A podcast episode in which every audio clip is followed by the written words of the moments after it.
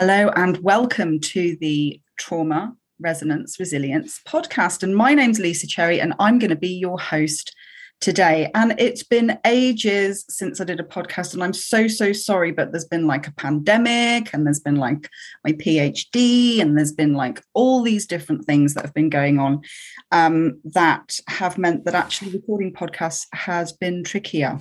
So that is why I am excited. And I always start my podcast with I'm really excited to introduce, but I am really excited to introduce to you someone today. So, this person was born in the same year as me. So, we share a year. Um, they also have had a long career in journalism. And my kind of the person, I don't know, but my fantasy job was Kate Adie. So there's something really exciting for me around that. Um, this person has wooed the nation dancing, which by anyone's standards is, well, I mean, I couldn't even do a Zumba class, so I'm very impressed with that. Um, she has a psychology degree from Durham, but previously to going into journalism um, and is a mum of two, and is also the author of There's No Such Thing as Naughty. Please welcome Kate Silverton. Yay, hello. How are you?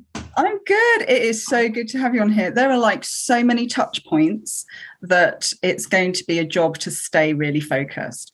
Um, and it's just so nice to have you here. So, um, God, where do we begin? Can we start with um, can we start with just dancing, menopause, and journalism? Should we just do like all of those? I knew it. I knew. I thought she's going to go in on that. She's going to go in on that.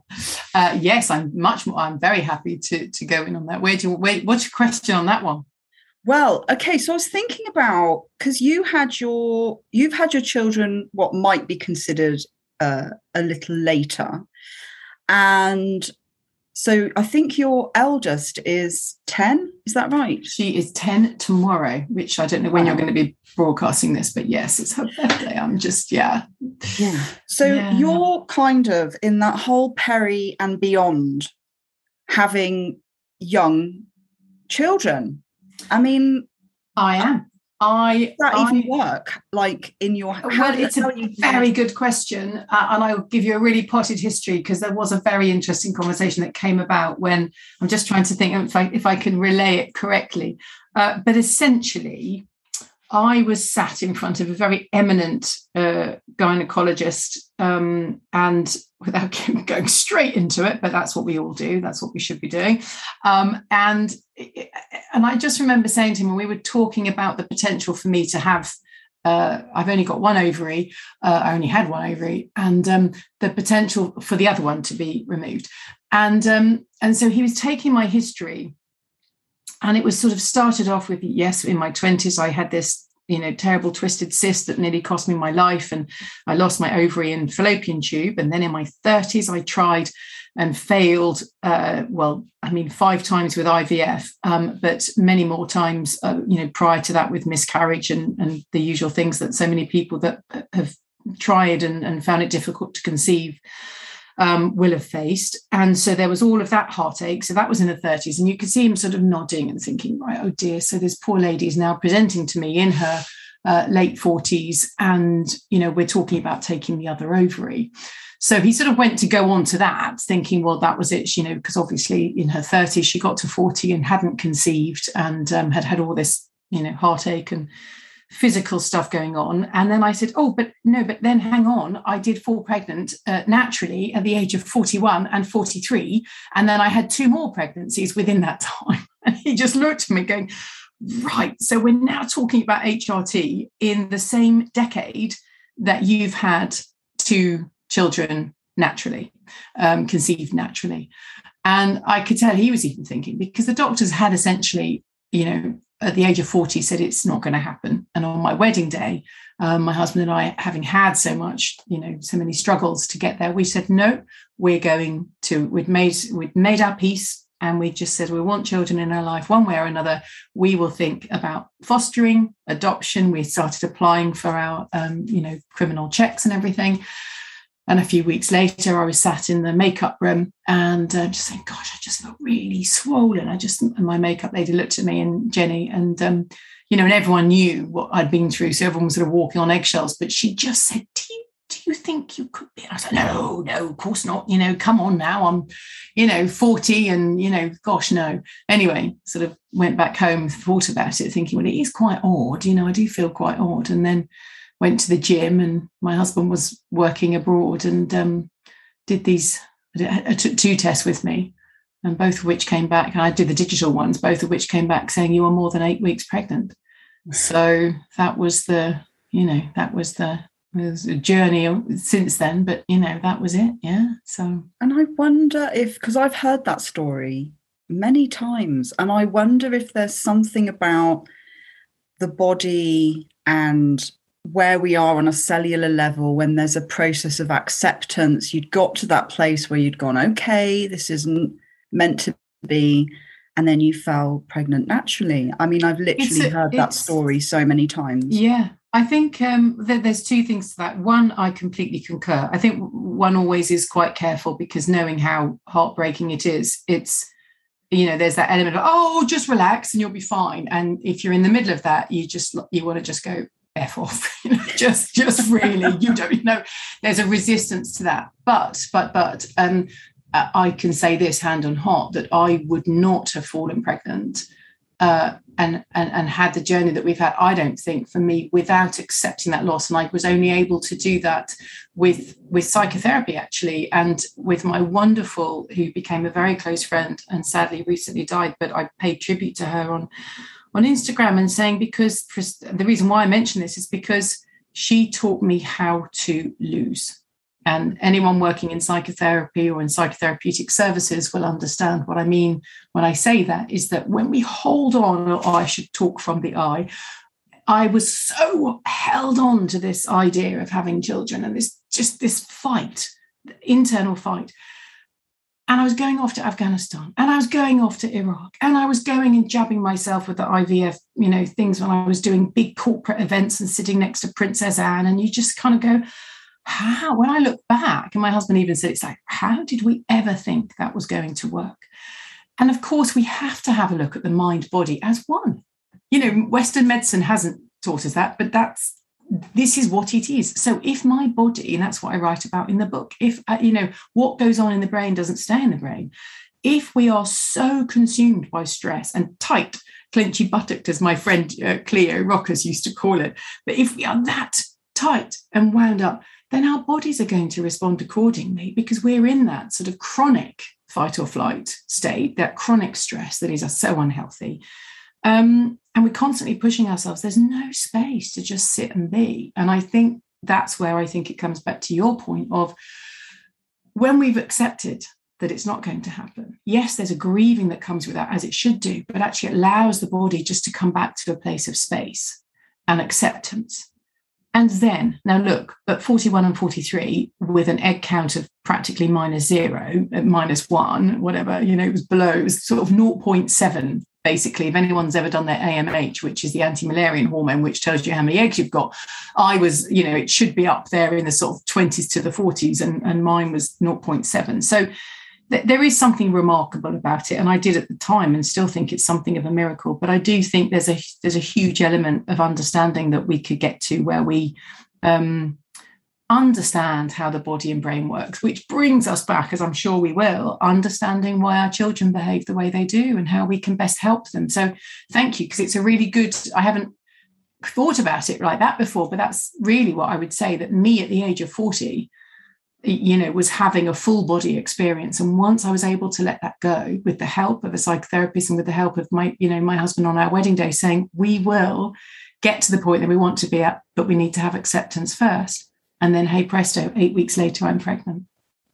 There's so much in there so much in there around loss and also so much in there about where where we might be at different points in our life when we're having children and just thinking about that kind of soaking in cortisol and what that might have looked like had you managed to get pregnant while you were racing around the world in very complex areas where you were in your fight, flight, freeze mode because you were needing to survive in those spaces? And I, you know, it's very straightforward in many ways when we have this knowledge and this wisdom to look back across our parenting journey. So my children are 22 and 25. Um, and what kind of pregnancies we had and what that looks like and how that's manifested. And that's really difficult, actually, because there are things that happen and ways of living and ways of being um, that we are not likely to understand the outcome of until our children have transitioned into adulthood and that's mm. that's really hard because we can't go back you know, if you think of your, so I had my first child at 26, my second child at 29. I'm now 51 and a half. and I would be a very, very different parent. Um, not in the love and the nurture and all of that, but actually in, oh, God, show me a parent who wouldn't look back and go, if I'd only known how short this time was. Mm if I'd only understood. And sometimes I think if I I would give my life to just have a day mm. back then. Mm. And we don't necessarily have those type of conversations in safe ways. And there was something else that I think came across. We'll get into your book actually, because it's a beautiful segue into your book some of the things that you do to try and help people understand the science um, is you you show those areas of experience that we are uncomfortable about. There's one passage where you talk about being observed by a friend and the pressure to behave in a certain way, to act in a certain way, to parent in a certain way. And I think you'd hurt your foot or something. You'd hurt your foot. And um, I just thought these are the things that are really difficult. How do we stay in our strength um, in the face of really quite conflicting messages? And if we don't have that parenting guidance. We don't have the intergenerational beautifulness of a mother before and a grandmother before in our presence. Where do we go? Mm. And you've added to that body, I guess. And, and I don't want to answer your question really, but I guess my question in that context would be was that your why? Yeah, um, absolutely. Because I've been um, I've been working with a number of charities. I've been meeting with a lot of parents, um, parents who'd fostered, parents who'd adopted children, parents whose children were in educational centres because they'd been excluded from school, parents who hadn't seen their children for um, years in one case, but had been reunited. Um, her having gone on um, a wonderful, wonderful course to help her. She'd she'd had to leave the home due to domestic violence. Um, her son was then put in care and uh, you know had terrible experiences and bringing them back together and then nurturing them both um, so you can imagine the richness of the conversations that i was having and and some of the psychiatrists and psychoanalysts, there's a really um, very eminent uh, Professor Peter Fonagy that I reference in the book, and we were having a big sort of roundtable discussion one day about the sort of the acute uh, services that that they provided, and I just said, "Well, how can I help?" And you know, I can come in and I can I can sort of shine a spotlight as a journalist, and I can um, pitch for programs so we can highlight this incredible work that you're doing. And he sort of stabbed a finger at me. I, had, I spoke to him this week actually. We were laughing, and he said, it's you, your responsibility to capture and help and get this message out to this. And I'm holding my hands out wide now because he said, we can reach a certain number of parents. He said, but you, you know, everybody's in this position. We all, everyone's just trying to do their best. And we live in a time that is so conflicted. I mean, one of the psychiatrists said, he he believes that the um, the downfall, the nuclear family, he said, is the downfall of Western civilization. And what he meant by that was exactly what you've just been referring to: that we've lost that wonderful sort of it takes a village to raise a child, that community sense of support, and all of that got me thinking. And the parents were saying to me, write a book that you know, remember, we're not all scientists. We get it now because we've had this incredible help and support, but you need to write a book that every parent can read. And they didn't mean that in a derogatory way because they were just saying, look, you can sit and read all the academic papers you like, but if it doesn't resonate. So there was this big, not responsibility, but a responsibility on myself to write something that was accessible because I get excited by science. I get excited by research. I'm a London cab driver's daughter, so I don't come from this sort of highfalutin sort of academic family. But my dad had a thirst for knowledge, and he retrained and went into um, hypnotherapy actually. And um, you know, so I always was never afraid to ask questions because it, he, he, always used to encourage me, like, if you don't know if they, if it's them, they're not explaining it properly, Kate. And so you know, there was this sense that actually, if I've got to write something that someone's going to get that's on me to do that. If someone doesn't get my book, it means that I've failed to convey the message. So there was this massive science and this incredible, wonderful science that we now know that can help us to understand our children's brains and how um, the stress response works and how all of that drives their behavior. And also this very sort of I say obvious. It's it's this, you know, I kind of wish that these scientists had talked about it earlier, but as they kept saying to me, yeah, but we talk in big words. But anyway, this sense that the brain develops in a sort of hierarchical fashion. So we can't expect a three-year-old to have the same brain as us. They just it doesn't isn't it's not as developed yet. So I thought, how can I explain all this? And bringing it back to that point about that sort of sense of judgment that we all feel and the and the sort of the, the guilt and shame that is so pernicious but that we all go back to because that stems into our own childhood experience um, very often and I wanted to take all of that away. And when Professor Fonagy read the book and he said, Kate, there is not a single sentence of judgment or patronizing, or, you know, he was really, and I thought, I've done my job because if he's, because he was looking for that, because he knows the parents that he's working with if they sense that I am not on board and and collaborative and and going look guys let's just all hold hands here because it's a really hard job. And and here's what i've learned. And the other thing that i wanted to do was and what made sense to me i do think in a very sort of you know it's a bit more visual way i guess. Um, i felt that if i can explain the brain in a in a using animals which i'm sure we'll get to but sort of three animals and a tree it takes away the sort of personal nature of my child is being difficult and rather looking at our children going oh look at that little baboon beating his chest. Like he's just showing me right now that this is really important to him. And i just because that helped me and it helps. And I think that element of when you use the example where I'd had this bunion operation, which made me giggle because I'm like, that's my age, bunion operation, uh, which left me incapacitated. And then my son was running around upstairs, you know, in that sort of typical, really high alert baboon behavior. And in that instant, my own baboon goes up and I'm like, oh God, my friend's watching and I feel judged. And she's going to, I'm writing this book and she's going to think my children are really, you know, and I explain that in the book, how we, our stress response goes up. And then we're operating from that baboon place where we're like, will you stop running?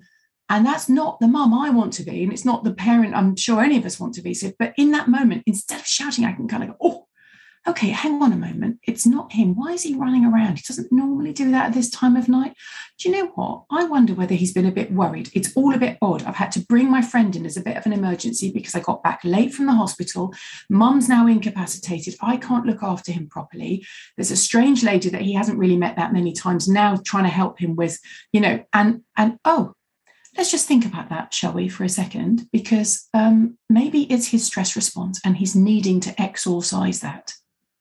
And I can now help him and I can wise owl it and I can hobble up the stairs and kind of go, sweetheart, are you, you know, and, and what we did in, in that situation was we all then got into bed, me and Clemency and Wilbur, and we sat there.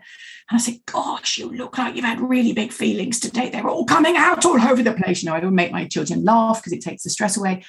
And the first thing he said was, actually, uh, I need to sort of find the book because there was a question. And he said to me, it was it was about the operation he said oh what, why did they why did they need you to be and it was something around why were you, you know why were you away today basically And mm. that was it right there in that exchange that he'd been all day probably holding in, where's mummy? Mummy comes back hobbling through the door. You know, she's incapacitated. She can't actually sort of do much with Wilbur. He's got a strange lady in the house. Daddy's away, you know, and, and it all just spills out.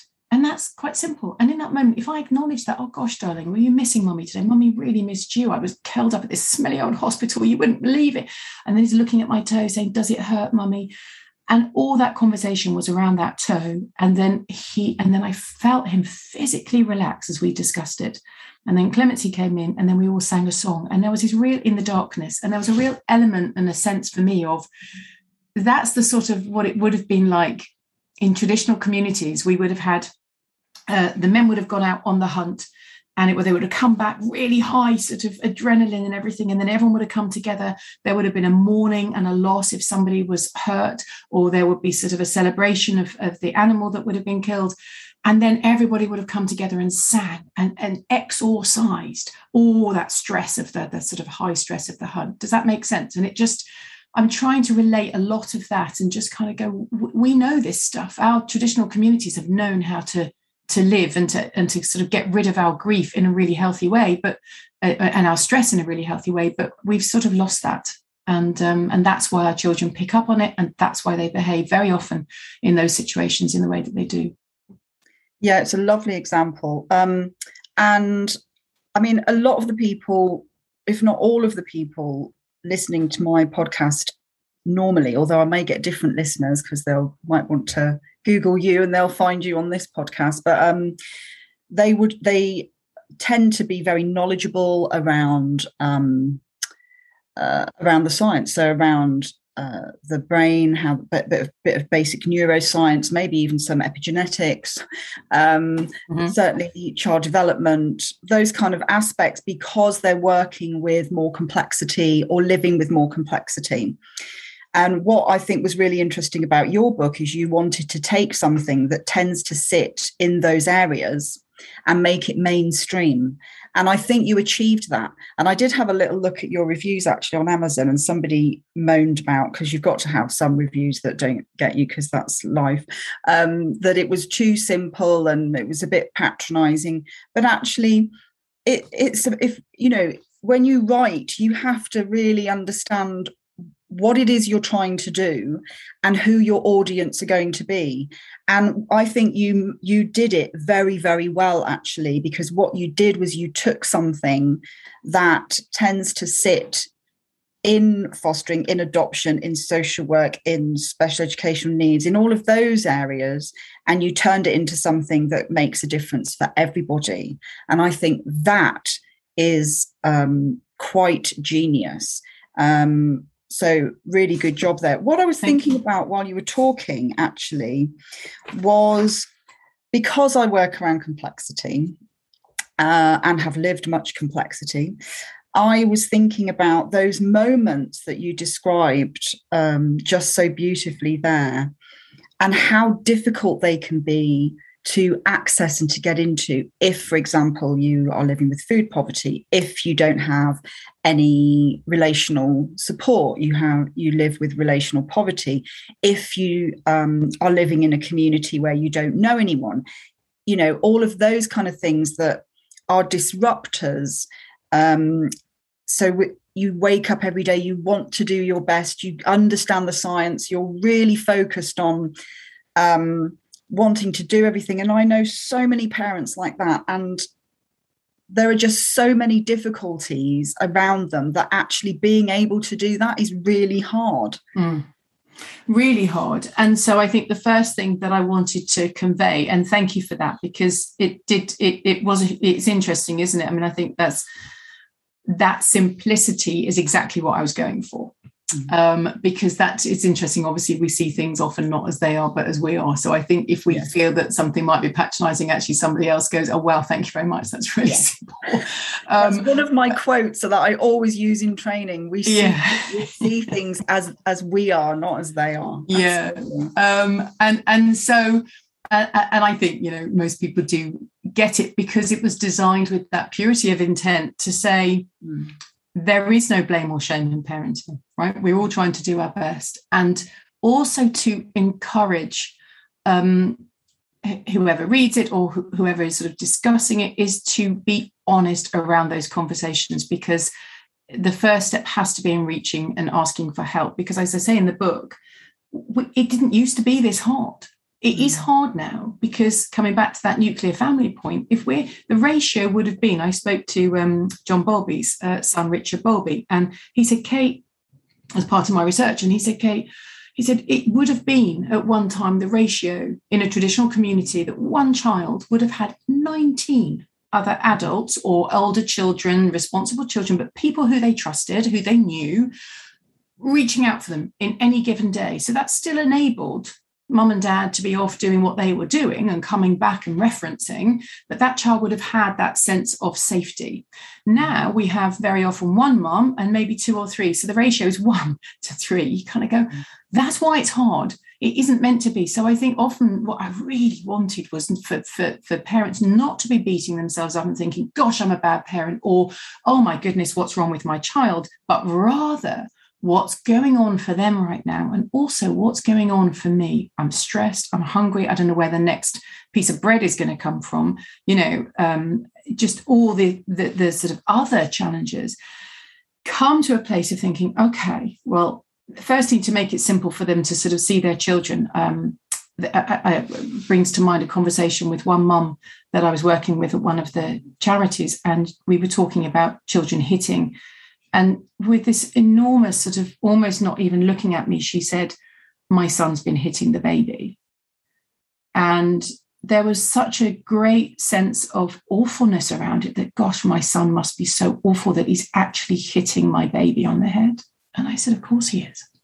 And she looked at me and I said, Because new babies just come into the house. Who did he have before that?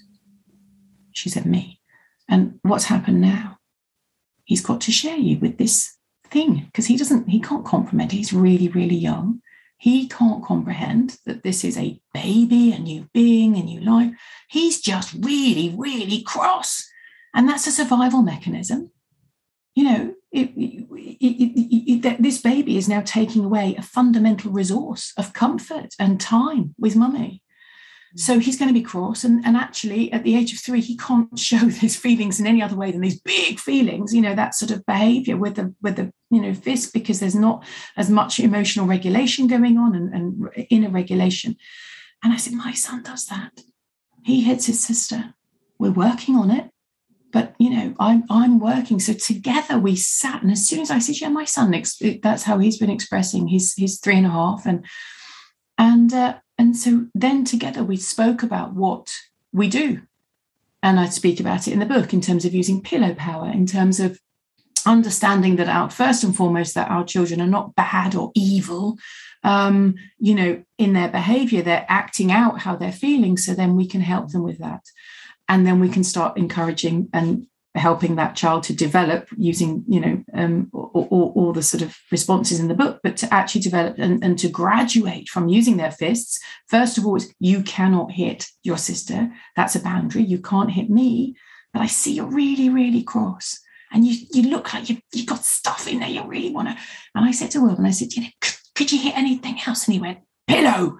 And I went, and I'm thinking, fantastic. So I'm holding a pillow up. And then go on then, go on, give it all you've got, you know, and, and punching this pillow. And then, of course, you end up laughing because it's also sort of becomes really silly. And then we graduate to then using his words. So now he'll come and say, mm, I'm really cross because Clemency's just taken my book. And I'm like, okay, fine, mummy can come and deal with that. That's what we want.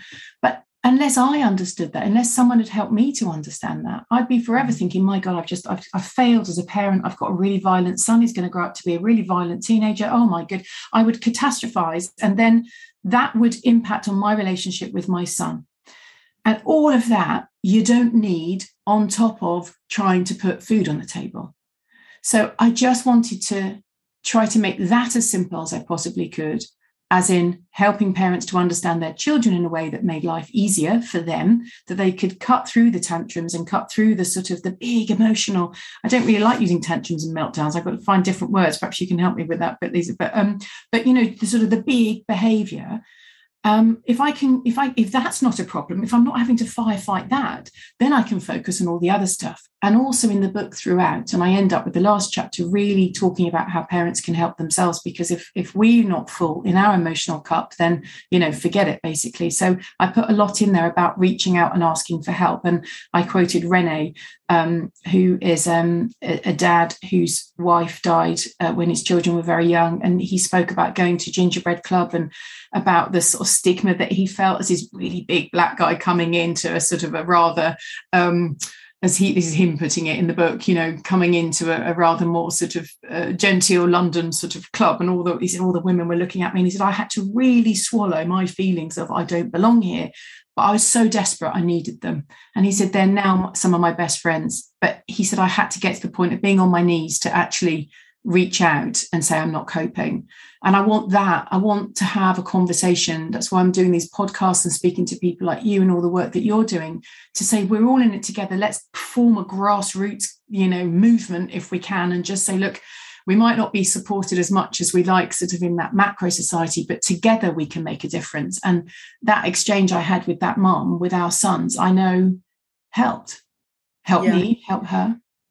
And i think you know, I mean, I'm always on a mission to expand that that circle, that web, that relational wealth. I mean, I think what's really interesting to me when I reflect back on my parenting was around having no idea that I was supposed to ask for help. Yeah. So even below the layer of accessing help is actually you're not supposed to be able to do this on your own. And unfortunately, I think a trauma response is very much about trying to do everything yourself and not asking for help because, of course, those needs haven't been met. Um, there isn't the network because you might have a very fragmented childhood, so you've moved around a lot, and all of those things. I think that would be, for me, a regret and something that I speak a lot about when I'm out talking and training and doing my work is we're not supposed to be doing this on our own. Yeah. We're not supposed to be doing this on our own. We need each other. And those groups that you talk about, you know, that you just mentioned there, I mean, they're really, they can feel really intimidating mm. um, and really difficult to access. And I'd found myself in a quite affluent part of London with no affluence whatsoever as a full time working, almost single parent, going to these groups, trying to dip in and dip out, and having absolutely no meeting place. And it reminded me of some of the young mums I was working with at the time. How do those young mums, you know, access when they feel intimidated by more mature mums? I mean, I was, uh, as I said, 26 and 29, and where I lived, I was a young mum you know, I was a young mum in that area because they were all people who had had quite high flying careers. I knew they'd had high flying careers because when I went into the PTA, I came across all these professional parents, you know, who used to like head up Vodafone or something. and I just, I just was like, oh my God, get me out of here. And I never went back. I just never went mm, back. It was just mm. too awful. Um, no offense to anyone who's listening from that time. I'm sure, I'm sure I don't mean you, obviously. Um, and I think it's those kind of things that we can really work together on, mm. you know, as as uh, women at a certain point in our life, forming that wisdom circle. Actually, I was thinking this morning, I was thinking when you don't have access to that wisdom circle, where are the mechanisms in society to tap into that for younger women? Mm. Where are those mechanisms? Because I don't think we have them. Mm.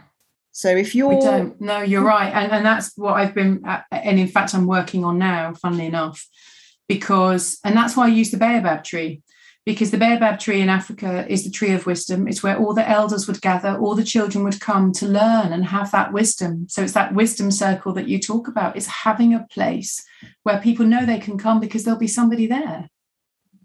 And we've come so far removed, haven't we, in our society? We think we're so far advanced, and yet we, to be honest, have regressed and, and forgotten and lost that sort of atavistic sort of need and, and understanding that we need each other so amen to that in terms of creating a wisdom circle and um, i'm Let's sure we it, can Kate. we can well literally it's happening and that all we need is for everybody together in it Yeah. so uh, we can discuss that and pick that up and and take it forward and and actually if my life's work and i don't say that in sort of any grandiose way but just as a human being you know if i can look back and think you know that i was part of that then then that's that's that's the best thing that we could possibly hope to have achieved with our lives right? And and going back to that legacy thing um there won't be a parent i think as you say who wouldn't wish to go back.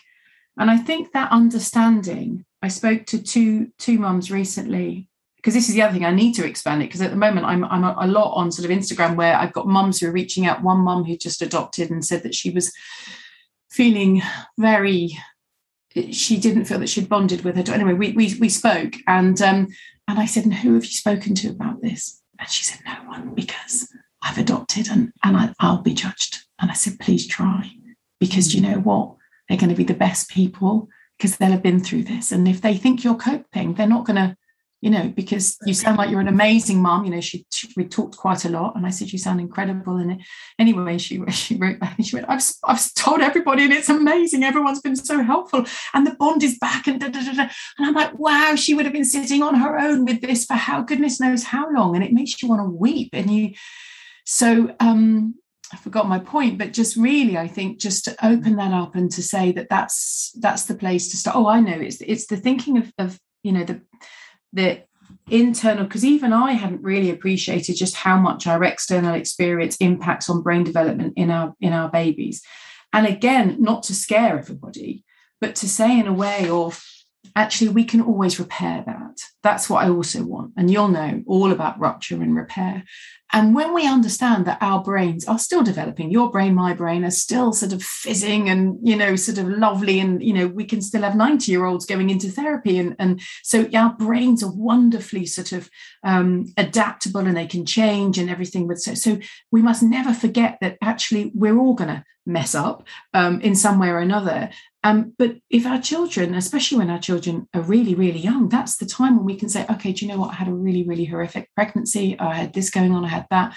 I now see that I've got a baby who is, if we understand it, we can see that if we've got a baby who's more distressed maybe than other babies, we don't look and think, well, my this ain't wrong. We can just go and go, do you know what? I wonder if that little lizard brain needs a lot more soothing because when that lizard brain was inside and developing, it wasn't getting the smoothest ride. So now when we understand that, there's no blame or shame in that. It's just that science, right? So that brain was developing at a time of great press, pressure and stress for mum. So it will have developed with sort of a little bit more hypersensitive. Well, okay, then I can understand that if my baby's crying more than everybody else's, it's not because there's something wrong with me or my baby. That maybe I just need to do a bit more lizard soothing.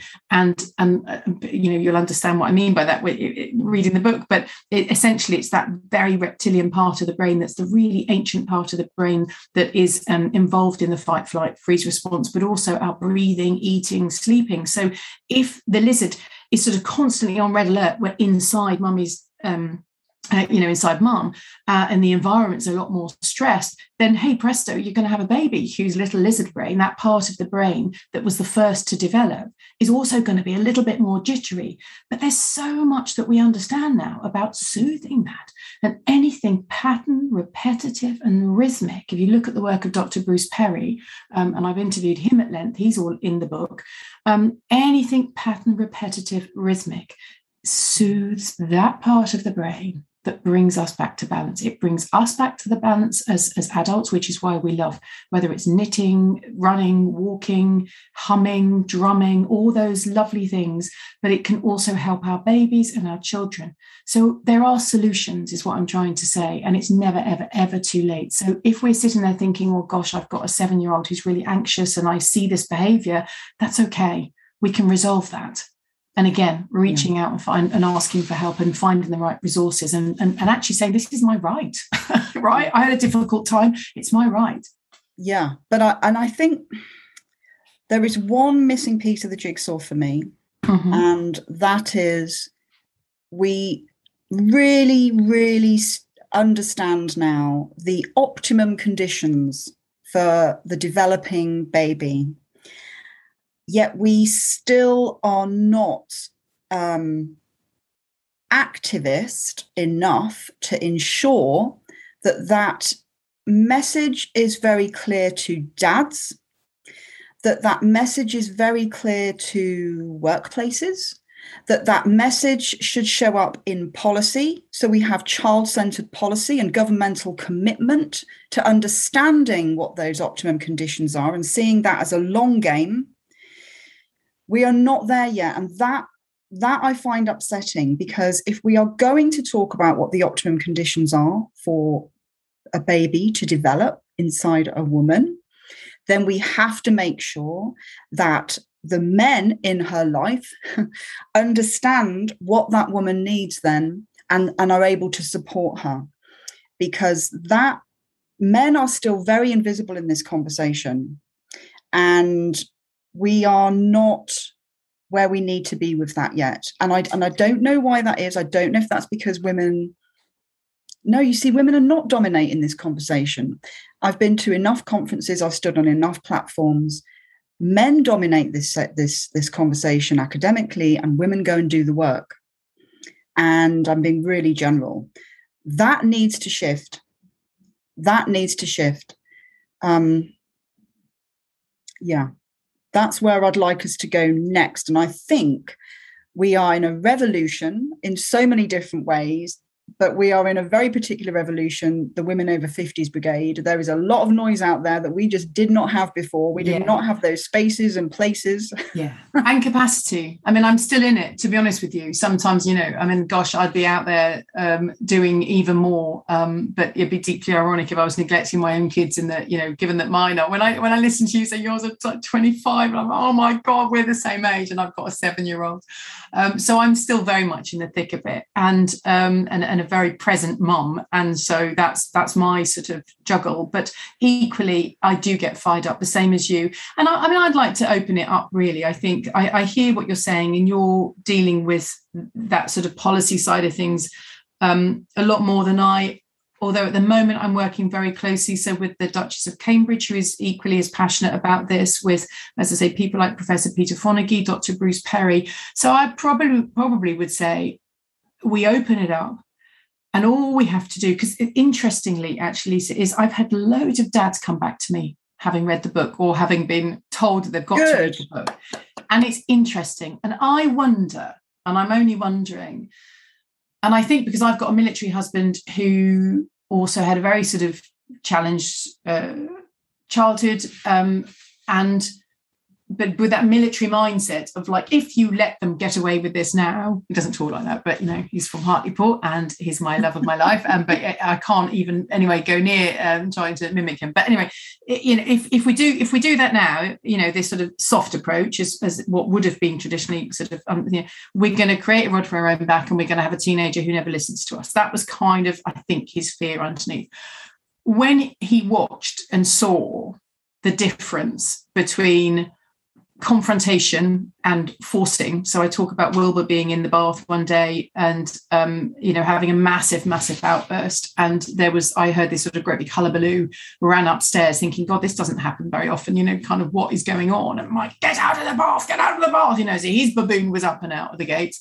Wilbur was, no, I'm not. And it's like, oh, okay. So, and then, you know, okay, I'm just going to step in here. And then actually, Wilbur was really, really distressed. And I'm going off on again, I'm sorry. But, um, but Will was really, really distressed. And it turned out that it was something else entirely and I was able to get him out of the bath in what felt like an eternity because he was really distressed and I was really worried that he was going to hurt himself. So my baboon was having to kind of, I'm having to sort of, because, you know, that's the bit of our brains that kicks off when we're afraid. And at that point, I think Mike and I were afraid he was going to hurt himself in the bath. And it turned out something had happened earlier in the day. Really big, big thing had happened earlier in the day. And of course, it's spilling out at, at night time. I was able to calm him and, and get him out of the bath and sit with me and hold him in a big sort of fluffy towel and rock him backwards and forwards while he told me about that experience.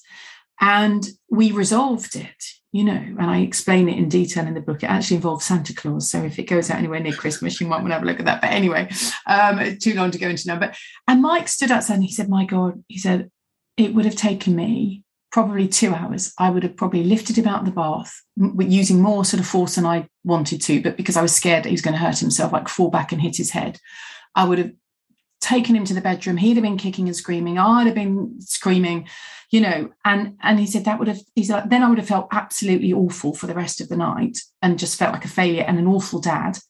And he said, you did it in a match. He said, it would have taken me two hours. You've done it in two minutes. Mm. And and and and that was it. And and now it's this heaven when I walk past the bedroom and or whatever, and, and he'll be sort of and you know using the sort of language I call it SAS, you know, sort of inspired by him, sort of this sort of say what you see, acknowledge, soothe, and he does that, and and he's just yeah. So and and I'm finding that other dads, and I think it's because of the science. I think it's because I go in. I know it's because, and that's one of the main reasons for doing it because it's not my opinion. All right, this book is not my opinion. It's it's it's it's full of rich hefty science that has been informed by decades and decades of research and I and Suzanne Zeedyk and, and um, other incredible people doing incredible work who were so instrumental for the book coming to life because I wanted to highlight their work and, and cheerlead them and say, look, this is not my opinion. This is mm-hmm. what people have been finding. This is the people that have been doing this work for decades, for their lifetimes. And I'm just going to explain it in a way that makes sense to me. And I think because of that roots in science, there's a lot of dads who might have and I don't want to generalize as well, but uh, let's say people, but there's a lot of dads um, who might have thought, oh God, it's just some sort of, you know, softy, softly approach. Whereas they're going, oh, right, there's right, okay. So the amygdala and um, sort of the prefrontal cortex, and, and yeah, I mean, I don't, I don't use that language. I use the language of the animals, but that's what we're talking about. And I think for them, it's an, it makes it easier to accept that there is a different process. There is a different way of working with our children than perhaps we might have been led to believe. And I think it also, a lot of dads have said to me, like Joe Wicks is one who says the book's changed his life. Mm. And he said to me, because he was parented in a way, his dad, as he's been very public about, was a heroin addict, and there was a lot of shouting in the family, a lot of aggression. And he's very open about that. And he said, Kate, this book has changed my life because I was becoming the adult child, I am the adult child, you know, who was then shouting at my own children and that trauma response that we all recognize. And in fact, Lisa, I'm going to have to talk to you about book two, because book two, I want to start with us, because I realize from all the feedback I'm getting and from my own experience that it's not very not, it's not often our children's behavior, it's what their behavior triggers in us. Does that make sense? So if we've had trauma, if we are hypersensitive to certain things, whether it's noise or whether it's violence in inverted commas, if a child hits another child or mm. a child that is resistant or whatever, it can trigger in us something that then we respond in a baboon way as opposed to a wise owl way.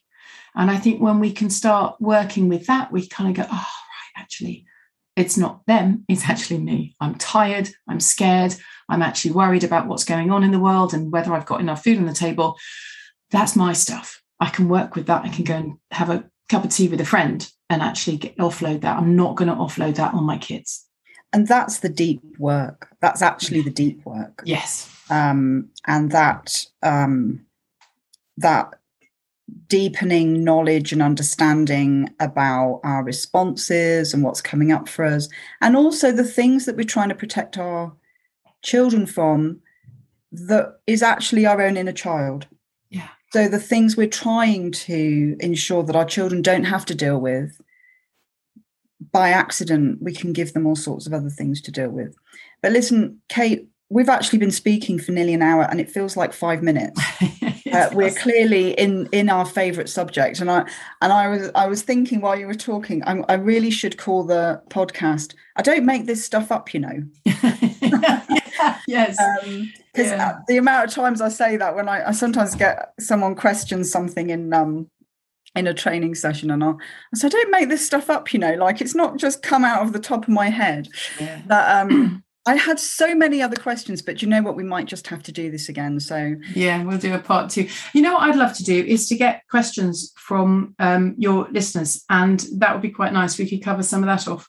Um, I'd love Brilliant. to do that because it's really good for me. I'm always seeking feedback because I have my experience. I do talk to a lot of parents. You know, it's not all about me in this book, but it, I wanted to use my own personal experience because I think that's the most honest and authentic way. You know, there's a lot of books that are written by people sometimes if they don't even have kids, for example. And I think actually, if you know that someone's got lived experience and in fact not just living it, but living as they're writing, um, you know, it's a very rich. And I wanted just to sort of say, look, you know, if you're anything like me, this is kind of you know mortification at the school gate or whatever it is. So I am very honest. But for the next book, as my children get older, in honor of you know to sort of honor them. Um, but I'm I'm always really keen to hear people's experience and what they find most difficult, and actually tips and tricks that they find really good. I'm now training as a um, as a child therapist. I, I don't know whether you know, but so I'll you know in that my training we get a lot. I get just gorgeous you know sort of tips, and so I'm always sort of referencing people saying, "Well, thank you for that. That's a I love that." You know, um, and and um, and, and putting that in the next book. I will invite uh, people to uh, make comment, and we will also. This will undoubtedly make some noise on Twitter, so you can directly respond to people as well, um, which would be great. But listen, thank you so much for coming today. Oh, really, thank you for having me. Really enjoyed speaking to you. Thank you. Uh, see you.